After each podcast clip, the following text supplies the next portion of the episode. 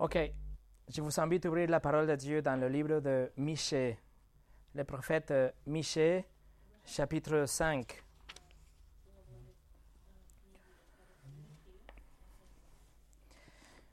Michée est considéré parmi les prophètes mineurs à cause de la longueur de son livre, juste sept, chapitres.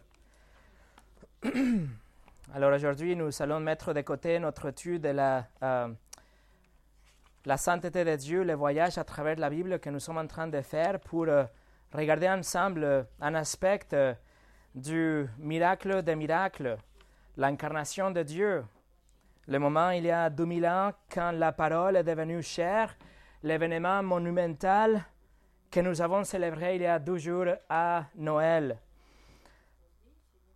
L'histoire de la nativité est tellement familière pour nous que parfois nous manquons ou tenons pour acquis des aspects importants des tout petits détails qui nous montrent vraiment la sagesse et la précision et la providence et la continuité et la logique de Dieu dans son plan de rédemption.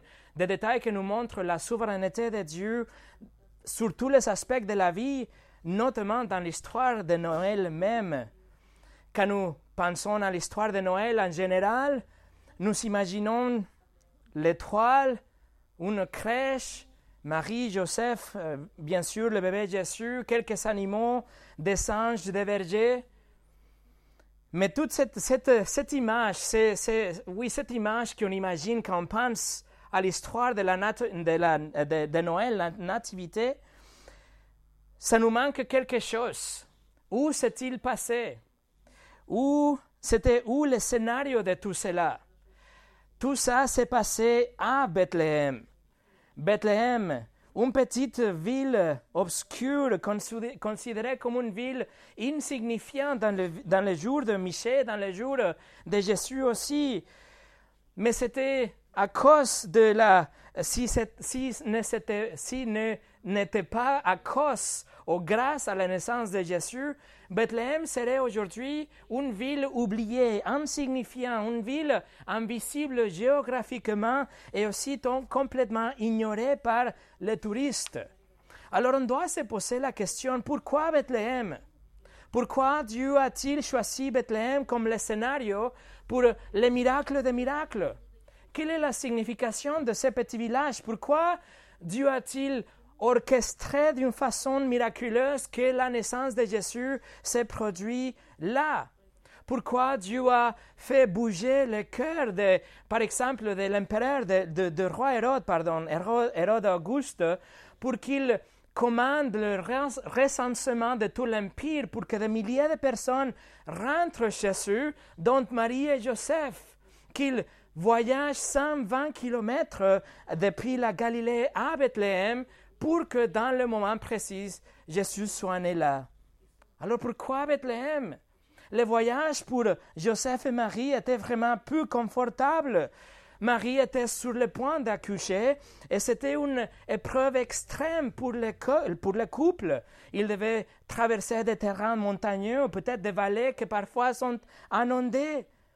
Mais ce scénario, cette, euh, le choix de Bethléem a une raison dans, le, dans la sagesse infinie de Dieu, et c'est ce qu'on va voir aujourd'hui. Dieu a organisé tout et a coordonné tout pour que le bébé dans le ventre de Marie puisse être né à Bethléem. Alors, encore une fois, pourquoi Bethléem? Quelle est l'importance dans l'histoire dans de la naissance de Jésus? Quelle est l'importance de cette toute petite ville dans l'histoire de la rédemption et dans l'histoire de l'humanité même, dans l'histoire de notre salut. Et c'est ce qu'on va voir aujourd'hui. Pourquoi Bethléem? Mais avant de commencer, on va prier.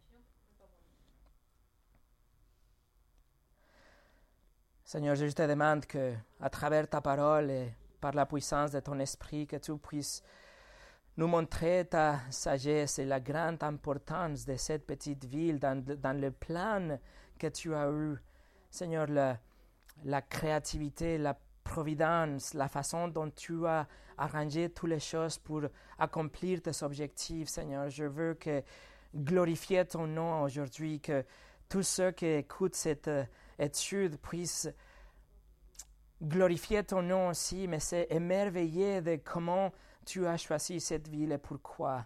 Seigneur, utilise la prédication de ta parole, bénisse la prédication de ta parole pour te glorifier et pour qu'on te connaisse beaucoup plus.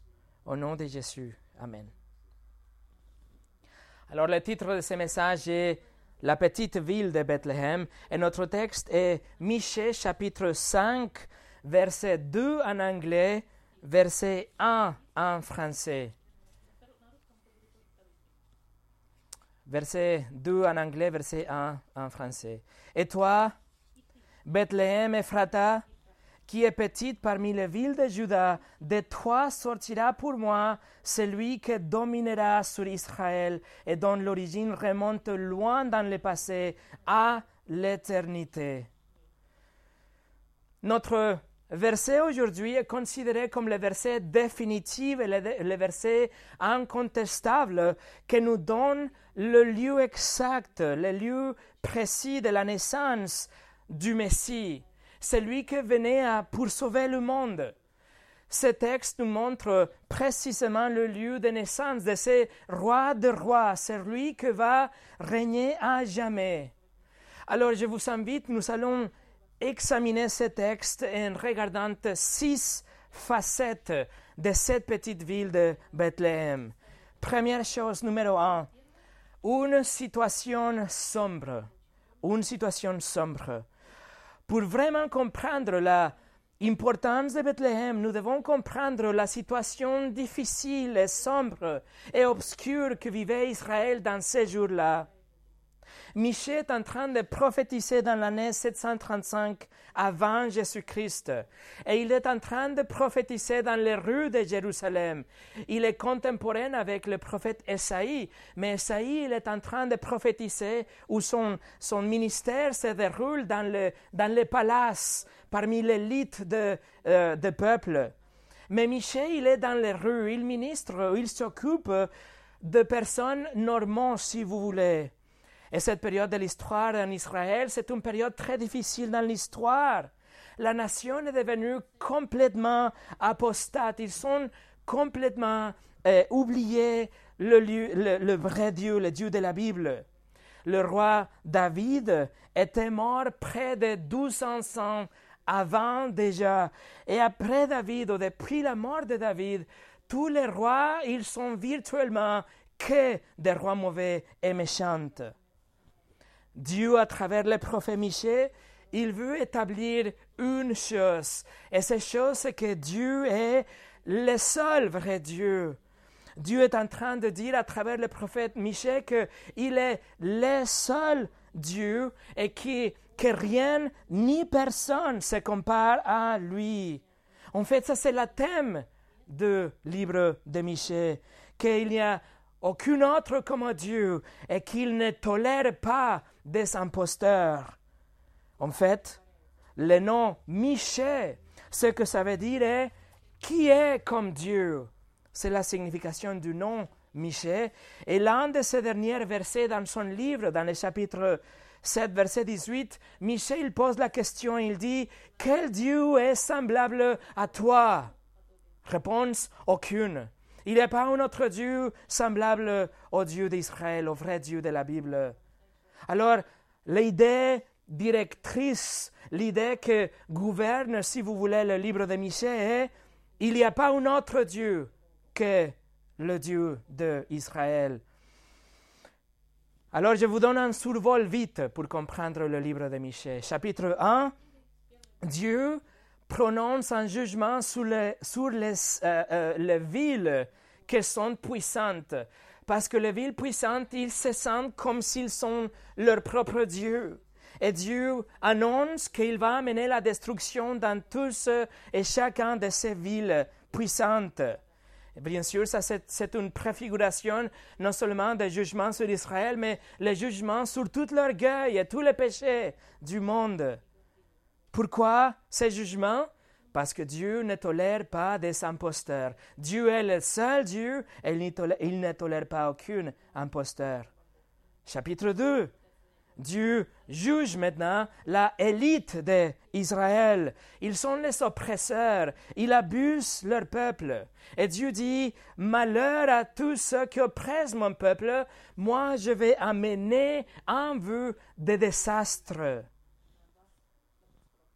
Chapitre 3, il y a une longue lamentation euh, pour la, sur la méchanceté de tous ces gouvernantes.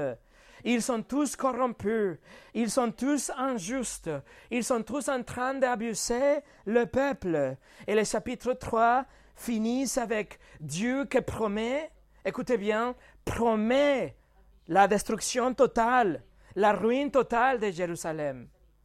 Regardez le chapitre 3. Chapitre 3, verset 12. C'est pourquoi, à cause de vous, Sion sera labouré comme un champ. Jérusalem deviendra un tas de ruines et le monde du temple une hauteur couverte de buissons. Voilà la destruction annoncée. On y parlera tout à l'heure. Chapitre 4 commence avec une, euh, une brusque description, une description inattendue d'une bénédiction qui viendra dans le futur. Et Michel regarde, euh, si vous voulez, dans le télescope de la prophétie, pour le dire d'une façon, et il voit au fond la fécondité et les périodes de paix et prospérité qui viendra avec les royaumes millénaires de Christ. Regardez le chapitre 4, douzième partie de verset 3. Celles-ci mettront en pièces leur épée pour en faire des socs de charrues et leurs lances pour en faire des serpes. Aucune nation ne prendra plus les armes contre l'une et, l'on n'apprendra plus à faire, à faire la guerre. C'est une période de paix. Il n'y aura pas de guerre, il n'y aura que de la paix. Mais après, tout de suite après ça, la prophétie de Michel revient au futur immédiat. Et on connaît ça, on l'a vu déjà avec Ézéchiel, on l'a vu déjà avec Esaïe. C'est comme si les prophètes de l'Ancien Testament, ils regardent à travers ce télescope et ils voient au fond la prophétie. Ils voient clairement que c'est le futur, mais dans ce futur, il n'y a pas vraiment une distinction chronologique. Donc, le chapitre 4 parle tout de suite après de le jugement imminent qui arrivera. Et à partir de verset 9 jusqu'à la fin du chapitre, nous parle de ces jugements à cause de la infidélité d'Israël envers Dieu. Regardez le chapitre 4, verset 10. Chapitre 4, verset 10. Fille de Sion, souffre et gémit comme une femme qui accouche, car maintenant tu sortiras de la ville tu habiteras dans les champs et tu iras jusqu'à Babylone. Verset 11. Maintenant, de nombreuses nations se sont rassemblées contre toi, qu'elles soient souillées, disent-elles, et que nos yeux contemplent la ruine de Sion. C'est la continuation de la prophétie de destruction qu'on vient de voir. Et ces prophéties annoncées par Michée sont tombées sur Jérusalem douze ans plus tard. Le moment quand Nabucodonosor il a pris le royaume de Juda en captivité et il a placé le roi Sédécias comme son roi marionnette, un roi contrôlé par le roi de Babylone. Par contre, peut-être vous vous souvenez à partir de notre étude d'Ézéchiel, Sédécias s'est rebellé contre son chef contre Nabucodonosor. Et donc Nabucodonosor et les Babyloniens, ils sont venus pour assiéger pour une dernière fois la ville de Jérusalem et après ils sont pénétrés et ils sont tous brûlés et détruits, y compris le temple de Dieu, notamment la maison du roi, et ils ont pris le peuple en captivité. Laissez-moi vous lire de 2 Rois chapitre 25 le septième jour du cinquième mois, c'était la dix-neuvième année du règne de, de sur Babylone. Nebuzaradan, le chef de garde et le serviteur du roi de Babylone, pénétra dans Jérusalem. Il brûla la maison de l'Éternel, le palais royal et toutes les maisons de Jérusalem. il livrera aux flammes tous les maisons d'une certaine importance. Donc, la situation dans les jours de Michel était vraiment obscure, vraiment difficile. Mais ce qu'il annonçait était encore plus pire. C'est ça la situation autour de Michel. Numéro 2. Une dynastie détruite. Une dynastie détruite. La, la dynastie royale du roi David disparaîtra avec l'exil de Juda que Michel vient de prophétiser ensemble avec Jérusalem, ensemble avec le temple, parce que tout, tout sera détruit par Babylone et le peuple sera pris en captivité. Le roi Sédécias, le roi mis en place par Nabucodonosor, il était un descendant de David, mais sa défaite représentera le point plus bas et la fin de la dynastie davidique. Ça, c'est le, le point culminant de l'échec de David. C'est à cause de son péché que la dynastie de David sera maintenant détruite complètement au moment quand Sédécia sera pris en captivité et tué aussi. Au commencement, Adam, dans le jardin d'Éden, était censé être une sorte de roi, une sorte de gouvernant euh, euh, celui qui devrait prendre soin et gouverner sur le monde, mais il a péché. Alors Dieu annonce tout de suite qu'il aura quelqu'un d'autre qui viendra représenter l'humanité devant lui et quelqu'un d'autre qui va gouverner le monde. En Genèse 3.15, on a le verset où est annoncé que la semence de la femme écrasera la tête du serpent. Et quand Dieu appelle David, Dieu lui a fait des promesses incroyables à David, y compris que de lui, de sa lignée, sortirait le roi ultime, que de David sortirait la semence de la femme annoncée en Genèse chapitre 3. Ça, c'est la promesse à David, ou le pacte avec David, ou l'alliance davidique qu'on va voir maintenant en 2 Samuel 7. Tournez avec moi à, 2 Samuel chapitre 7 pour voir l'alliance avec David. 2 Samuel 7. La première chose qu'on va voir, c'est que Dieu va réaffirmer la promesse d'une terre. Dieu avait déjà promis une terre pour Israël dans les deux premières alliances. Avec le, dans le pacte avec Abraham et dans le pacte avec Moïse, Dieu avait déjà promis une terre. Doucement, Dieu va promettre à David que son, que son fils lui succédera comme le roi d'Israël. Ça veut dire que Salomon va construire pour lui aussi un temple, la maison de l'Éternel. Mais troisièmement, Dieu promet que son royaume sera éternel. Regardez avec moi versets 12 et 13. C'est Dieu qui parle à David. Quand ta vie prendra fin et que tu seras couché avec tes ancêtres, je ferai surgir après toi ton descendant, celui qui sera issu de toi, et je firmerai son règne. Ça sera lui qui construira une maison en l'honneur de mon nom, et j'affirmerai pour toujours le trône de son royaume. Verset 16. Ta maison et ton règne seront assurés pour toujours après toi. Ton, ton trône sera affermi pour toujours. Voilà, la promesse à David, c'est que le descendant de David aura un trône pour toujours cette promesse fait référence à, ce roi ultime, le Messie, celui qui régnerait éternellement. Et voilà la semence de la femme de Genèse 3. Maintenant, la semence est identifiée. Il sera un descendant de David. En fait, l'alliance avec David, le pacte avec David est tellement puissante que les autres pactes sont euh, euh, compris ou inclus dans cette alliance. Par exemple, Dieu dit à David que son nom sera grand, mais cette promesse était déjà donnée à Abraham. C'est-à-dire que le, le, pacte avec Abraham ou l'alliance abrahamique est accompli dans le pacte avec David. le pacte avec Abraham sera complètement accompli avec le pacte avec David.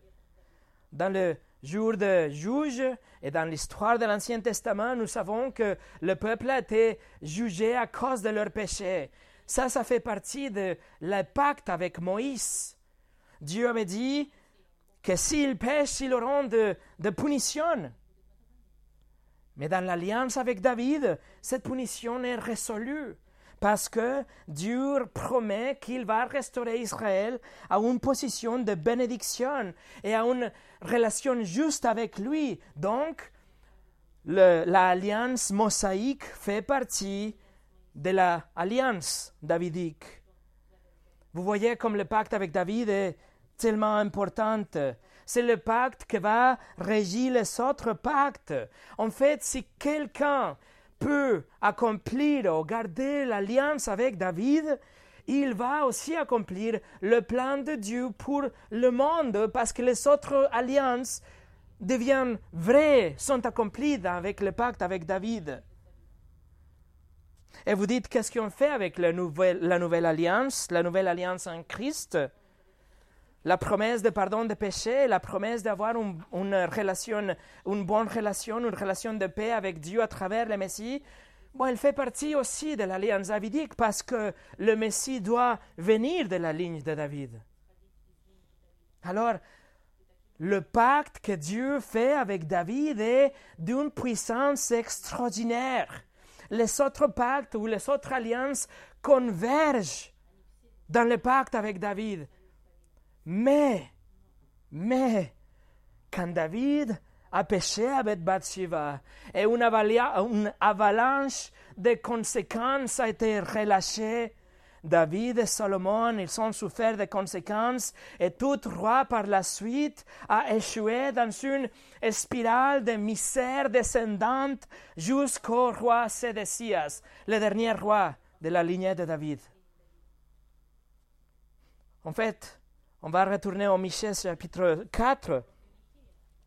Le verset juste avant notre verset, Michel chapitre 5 verset 1 en anglais ou chapitre 4 verset 14 en français, nous dit Maintenant, ville des troupes, rassemble tes troupes. On nous assiège. À coups de bâton, on frappe sur la joue le juge d'Israël le contexte immédiat de notre verset nous décrit ce juge ou ce gouverneur qui est en train d'être frappé. Qui est ce juge? Sédécias. C'est le juge qui était assiégé, qui était le dernier de la dynastie de David. Avec sa mort, avec l'exil du peuple de Juda, la dynastie de David est brûlée au centre. Et avec ça, il nous semble que le pacte avec David a complètement échoué. Judas est arraché de sa, de sa terre, l'échec est catastrophique, l'échec est final, il n'y a plus de roi, il n'y a plus d'Israël, il n'y a plus de Judas, il n'y a même plus de temple. Le peuple est dispersé, le peuple est en exil, la dynastie de David est morte. Numéro 3, une promesse d'espoir. Et donc, on arrive à notre texte. Tout le reste était une sorte d'introduction parce que jusqu'à présent, nous savons que préparer le terrain pour pouvoir comprendre le verset 2. Alors regardez encore une fois, Michée 5, 2 en anglais, 5, 1 en français. Et toi, Bethléem, Ephrata, qui est petite parmi les villes de Juda, de toi sortira pour moi celui qui dominera sur Israël, et dont l'origine remonte loin dans le passé, à l'éternité. Michée commence ce verset avec une interjection. Il dit Mais, mais toi, Bethléem, Ephrata, la dynastie de David est ruinée. En conséquence, la promesse avec David, il nous semble d'être complètement rompu. Mais cela ne va pas rester comme ça. Mais toi, Bethléem, Dieu dit. Ce verset nous, nous montre un changement radical de direction entre les versets précédents et aussi entre la situation générale euh, euh, d'Israël, mais aussi dans toutes les autres prophéties de Michée. La situation nous semble sombre et on sait que c'était très difficile en ce moment-là, mais ça serait beaucoup plus difficile, mille fois plus difficile, douze ans plus tard, quand Jérusalem sera complètement détruite. Mais ici, Dieu, à travers Michel, nous donne un mais, nous dit, mais toi, Bethléem. Dieu parle à Bethléem comme s'il était une personne. Il parle à la petite ville comme si la ville était une personne. Pourquoi il ne parle pas avec la grande Jérusalem? Parce que Jérusalem était complètement corrompue. Mais la toute petite ville que tout le monde ignorait, il parle avec elle Bethléem, ça veut dire maison du pain, parce qu'il avait une grande production de grains et donc une production de pain. Et c'est juste intéressant de savoir que sept ans plus tard, quand Jésus était là, Jésus déclarerait Je suis le pain de vie. C'est lui qui vient de Bethléem, la maison de pain. En tout cas, Dieu est spécifique ici. Il nous dit qu'il parle de Bethléem et Frata, parce qu'il y a une autre Bethléem au nord de la Galilée, mais celle-ci est au sud de Jérusalem.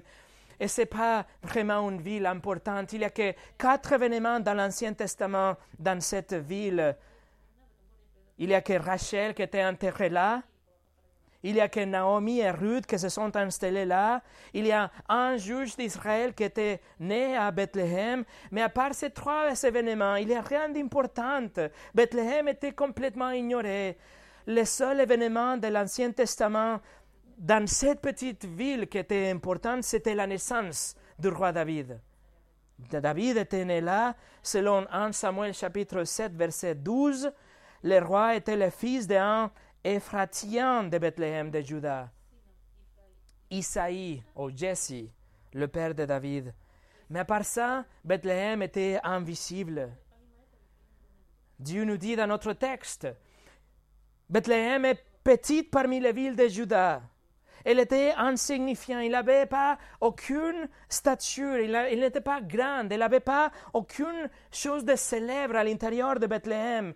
En fait, le hébreu de, ces mêmes phrases nous dit qu'elle est petite parmi les clans de Judas, pas les villes. Et ça, c'est important de savoir parce que pour être considéré un clan, le groupe de familles ou le groupe de gens qui étaient rassemblés, il devait avoir un régiment militaire pour être considéré un clan. Et donc, Bethléem, elle ne qualifiait même pas comme un clan parce qu'il n'avait pas vraiment beaucoup de monde Néanmoins, Dieu annonce que de cette toute petite ville, un souverain, le souverain d'Israël, le dirigeant d'Israël, c'est-à-dire un roi, surgira. Ça veut dire qu'un descendant de, de David naîtrait de cette ville. Un roi qui vient de David, qui est né dans cette ville. Vous comprenez? En fait, Dieu est en train de, relancer la dynastie davidique. Dieu est en train de, de recommencer depuis le début. Le roi va ressusciter la dynastie de David. Et celui-ci, cet roi qui viendra, il est digne de porter et de signer et de tenir et d'accomplir le pacte avec David il va accomplir en fait le destin pour tout le monde parce que tout va être rempli et accompli par le pacte avec David. Le plan de Dieu sera accompli à travers cet roi. Notre texte nous donne une promesse de gloire, c'est une promesse d'espoir, c'est un contraste incroyable avec la catastrophe que vivait Israël dans ce moment-là, qui a commencé par David et Bathsheba et qui a culminé avec la, captivité en Babylone. tout était noir. Il n'avait pas d'espoir. Mais Dieu maintenant est officiellement en train de dire, il aura un héritier ultime du trône de David. La dynastie de David n'est pas morte. Il aura encore un. Et celui-ci, il va gouverner d'une façon parfaite depuis le trône de David. Il est un descendant de David qui restera sur le trône pour toujours. Michel est en train de dire, le roi dont je vous parle, il est le Messie. Il est le sauveur du monde. Le roi doit être né à Bethléem, Michel dit. Le dernier David doit être né à Bethléem comme le premier David. Le roi va relancer, va revivre la dynastie de David, la lignée de David, pour pouvoir accomplir l'alliance, finir l'alliance avec David. Cet vrai roi, il n'est pas un imposteur, il n'est pas un idolâtre comme les autres rois d'Israël, il n'est pas un roi marionnette comme le roi Sédécias. Il est un vrai roi, et même de sa naissance, et même l'endroit où il sera né, la petite ville de Bethléem, avec sa naissance, il montrera qu'il est l'héritier du trône de David. Ce roi, il est la réinitialisation, réinitialisation et le redémarrage de la dynastie de David. Il est l'accomplissement de l'alliance avec David. Il est la vraie promesse d'espoir. Michael Crisanti, un professeur du séminaire, a dit En plus d'établir à David une dynastie, cette alliance davidique regarde vers le futur, un descendant de David qui apporterait la paix et la justice au peuple de Dieu par son règne. Numéro 4. Une nécessité. Une nécessité. Bethléem était une nécessité pour que quelqu'un puisse être euh, euh, qualifié ou considéré comme le Messie. Dieu, il doit être né à Bethléem. Et c'est pour cela que Dieu, dans sa providence, il a fait bouger de, milliers de variables pour que Joseph et Marie seraient fiancés, tous les deux de la tribu de Judas, tous les deux descendants de David, et donc qu'il doit retourner euh, eux à Bethléem au moment précis à cause de ces recensements que le roi avait commandés. Dieu a fait bouger tout ça pour que il soit né à Bethléem, parce que Bethléem est une nécessité. La promesse d'un rédempteur au commencement, au début, dans le livre de la Genèse, était d'abord vaguement général. Dieu avait dit la sémence de la femme, Genèse 3. Mais maintenant, mais après, ça est devenu plus clair. Dieu a choisi Abraham et donc maintenant on sait qu'il sort d'une race, qu'il sort d'une nation, Genèse 12. Après, on découvre qu'il vient d'une tribu, la tribu de Judas, Genèse 49. Après, on découvre qu'il vient de la famille de David, Psaume 89. Et après, à partir de Michée, on découvre qu'il sera né dans une ville précise, la ville de Bethléem, Michée 5. C'était pas. on doit comprendre que le Messie devait être né à Bethléem. Et c'était quelque chose que les gens comprenaient déjà euh, dans les jours de Christ. Ils savaient bien que si quelqu'un se présentait comme un Messie, mais qu'il n'était pas né au Bethléem, il était tout de suite déqualifié et considéré comme un imposteur. Et en fait, notre verset est cité par les leaders religieux euh, euh, quand les mages sont venus à visiter le roi Hérode qui s'est renseigné concernant les prophéties de l'Ancien Testament par rapport à la naissance de Messie. Comme on a lu à tout à l'heure, Matthieu 2, euh, verset 1 au 5. Jésus naquit à Bethléem, en Judée, à l'époque du roi Hérode. Or des mages venus de l'Orient arrivèrent à Jérusalem et dirent Où est le roi des Juifs qui vient de naître? En effet, nous avons vu son étoile en Orient et nous, nous sommes venus pour l'adorer. Quand le roi Hérode apprit cela, il fut troublé et toute Jérusalem avec lui. Il ressembla à tous les chefs des prêtres et spécialistes de la loi qui comptaient le peuple et leur demanda où le Messie devait naître. Ils lui dirent À Bethléem, en Judée. Car voici ce qui est écrit par les prophètes. Et il cite notre verset Michée 5, 2. Luc chapitre 2 nous confirme que l'événement a eu lieu à Bethléem. Luc 2, verset 4 au 7. Joseph aussi monta de la Galilée, de la ville de Nazareth, pour se rendre en Judée, dans la ville de David, appelée Bethléem, parce qu'ils étaient la famille de la lignée de David. Il y alla pour se faire inscrire avec sa femme Marie, qui était enceinte. Pendant qu'ils étaient là, le moment où Marie devait accoucher arriva, et elle mit au monde son fils premier-né. Jésus était né dans la petite ville de Bethléem, mais Jésus a grandi à Nazareth, selon Matthieu 2, 23. Il était né à Bethléem, mais comme il a grandi à Nazareth, beaucoup de monde supposait qu'il était né à Nazareth. Et alors, ils ont pris ça pour l'attaquer, pour dire qu'il ne qualifie pas comme un Messie, parce qu'ils savaient bien que le roi ultime devait être né à Bethléem.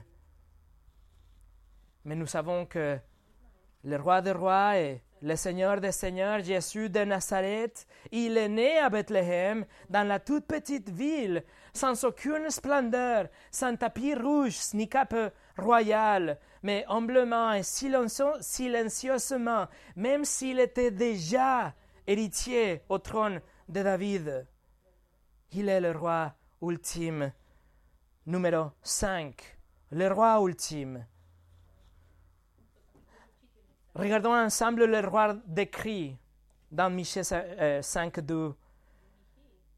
Michée 5.2, on lit Et toi, Bethléem Ephrata, qui est petite parmi les villes de Juda, de toi sortira pour moi celui qui donnera, dominera sur Israël et dont l'origine remonte loin dans le passé, à l'éternité.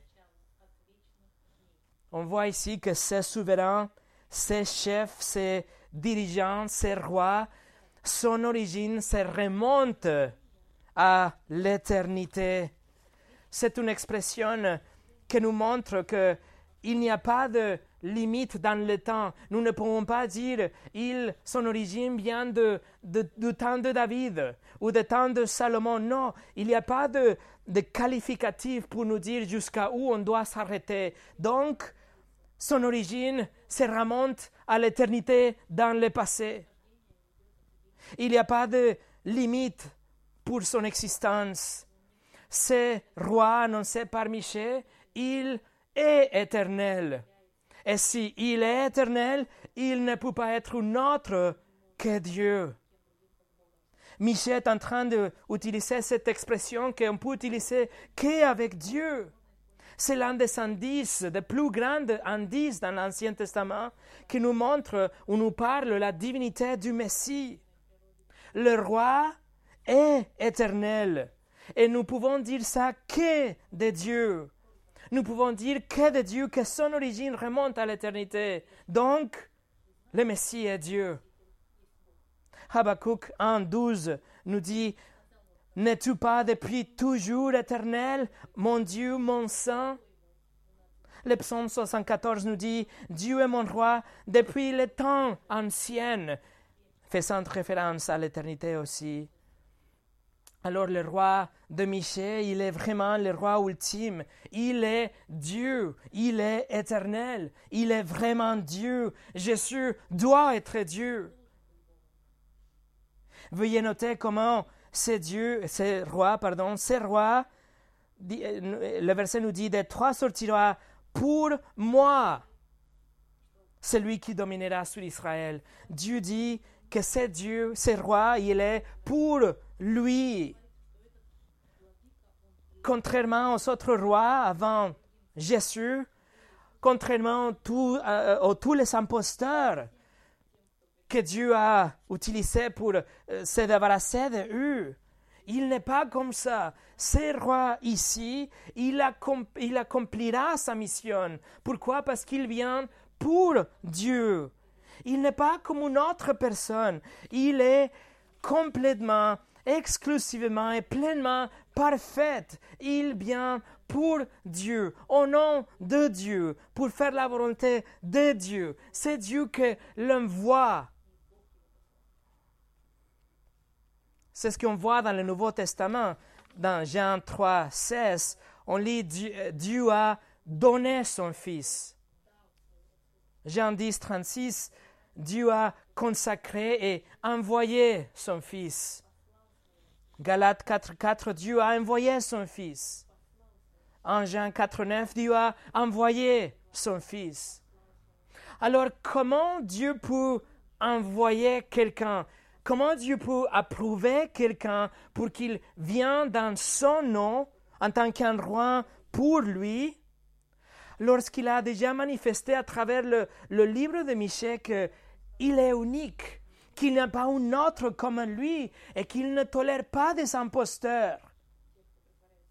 La seule façon pour que cela fonctionne, c'est que le roi que Dieu envoie, il doit être Dieu. Il doit être Dieu dans son essence, et c'est ce qui se passe avec Jésus. La seule façon pour que la promesse de Dieu soit accomplie dans l'alliance davidique, la seule façon pour que le pacte avec David se tient ensemble, pour qu'il marche vraiment, c'est si le roi est Dieu. Tous les autres ont échoué. Dieu ne peut pas envoyer un simple homme parce qu'il va échouer encore une fois il doit envoyer le homme Dieu, le Dieu homme, le seul qui peut accomplir l'alliance avec David. Ce roi, il, et il est le rédempteur de la dynastie de David.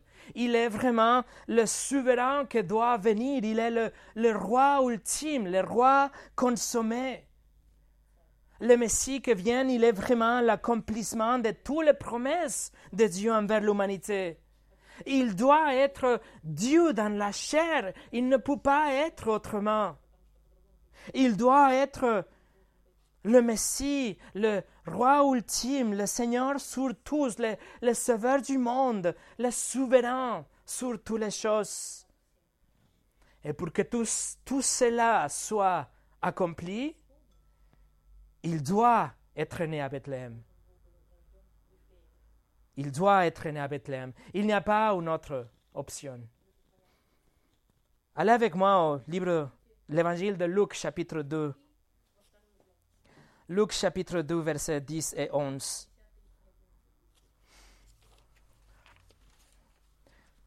Luc, chapitre 2, versets 10 et 11. Mais l'ange dit au berger N'ayez pas peur, car je vous annonce une bonne nouvelle qui sera une source de grande joie pour tout le peuple.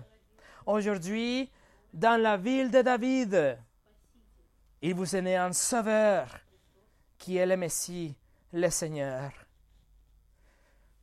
La ville de David, Bethléem. C'est l'ange qui l'annonce, une bonne nouvelle pour tout le monde. Le Seigneur, le Messie est né. Mais en même temps, la humanité de ces rois est supposée. Parce que la Bible nous dit que ce roi, ce Messie, il sera de la descendance d'Abraham, donc il doit être un homme. Ici, on vient de lire l'ange, il dit qu'il est né, il doit être un homme. La Bible nous dit qu'il doit, qu'il est un rameau de la souche de Isaïe. la Bible nous dit qu'il est le fils de l'homme en Daniel, l'évangile de Matthieu nous dit qu'il vient de la lignée de David. Donc, Jésus doit être un homme aussi. Et c'est ce que la Bible nous déclare pleinement, que Jésus-Christ a été 100% homme et 100% Dieu. Il était le produit de la incarnation miraculeuse qu'on a vu dans l'évangile de Luc aussi le moment quand le Dieu éternel s'est humilié tellement pour rentrer dans le monde, pour prendre un corps humain pour lui, pour se soumettre à toutes les lois de la nature, pour vivre au milieu d'une génération corrompue, au milieu de la mort, au milieu du péché. Mais il s'est encore plus humilié parce qu'il est né dans une famille pauvre et dans une petite ville obscure, Bethléem, et dans une crèche. Qu'est-ce qui peut être plus humiliant que tout cela? Voilà la preuve d'humiliation la plus grande, c'est qu'il est mort sur la croix pour des pécheurs. Jésus-Christ a rentré dans le monde de la façon la plus humble possible. Et quand même, dès le moment que Jésus était là, il était déjà un roi. Si vous y pensez, dans le domaine humain, il n'y a pas de bébé qui sont nés roi ou règne. On est né un prince ou une princesse, et c'est lorsque le monarque meurt que le prince devient le roi. Mais dans le cas de Jésus, il était déjà un roi. On a le témoignage de tous les anges, de tout, de tout le ciel qui a reconnu la royauté ultime de Jésus dès, sa naissance. Et Luc chapitre 2 nous, nous, nous montre une multitude infinie de anges qui glorifient Dieu à cause de ce roi qui vient d'être né. Et on voit aussi les dignitaires étrangers, les mages, qui viennent donner des, cadeaux destinés à la royauté. Jésus est le roi ultime. Il est l'héritier du trône de David. Jésus est le redémarrage et l'accomplissement complet de l'alliance avec David. Il est celui qui règne à présent à la droite de son Père, mais un jour il reviendra pour établir un royaume littéral sur la terre, le royaume millénaire dont Michel vient de parler dans le chapitre 4, affirmé dans Apocalypse 20, etc. Le royaume qui n'aura pas un fin, le royaume qui va continuer pendant le nouveau ciel et la nouvelle terre jusqu'à l'éternité future. Et pour finir, numéro 6, une réponse appropriée. Une réponse appropriée. Chaque Noël, nous nous souvenons de le miracle de la naissance de Jésus et nous nous souvenons aussi de Bethléem. Mais aujourd'hui, j'espère que vous avez compris l'implication massive de la toute petite ville de Bethléem. Bethléem est le point culminant du plan de Dieu et la déclaration de Il est mon roi, il est le Messie, il est le Sauveur. Bethléem est la déclaration que Jésus est l'accomplissement de toutes les promesses de Dieu, que Dieu est le seul Dieu et qu'il ne tolère pas des imposteurs.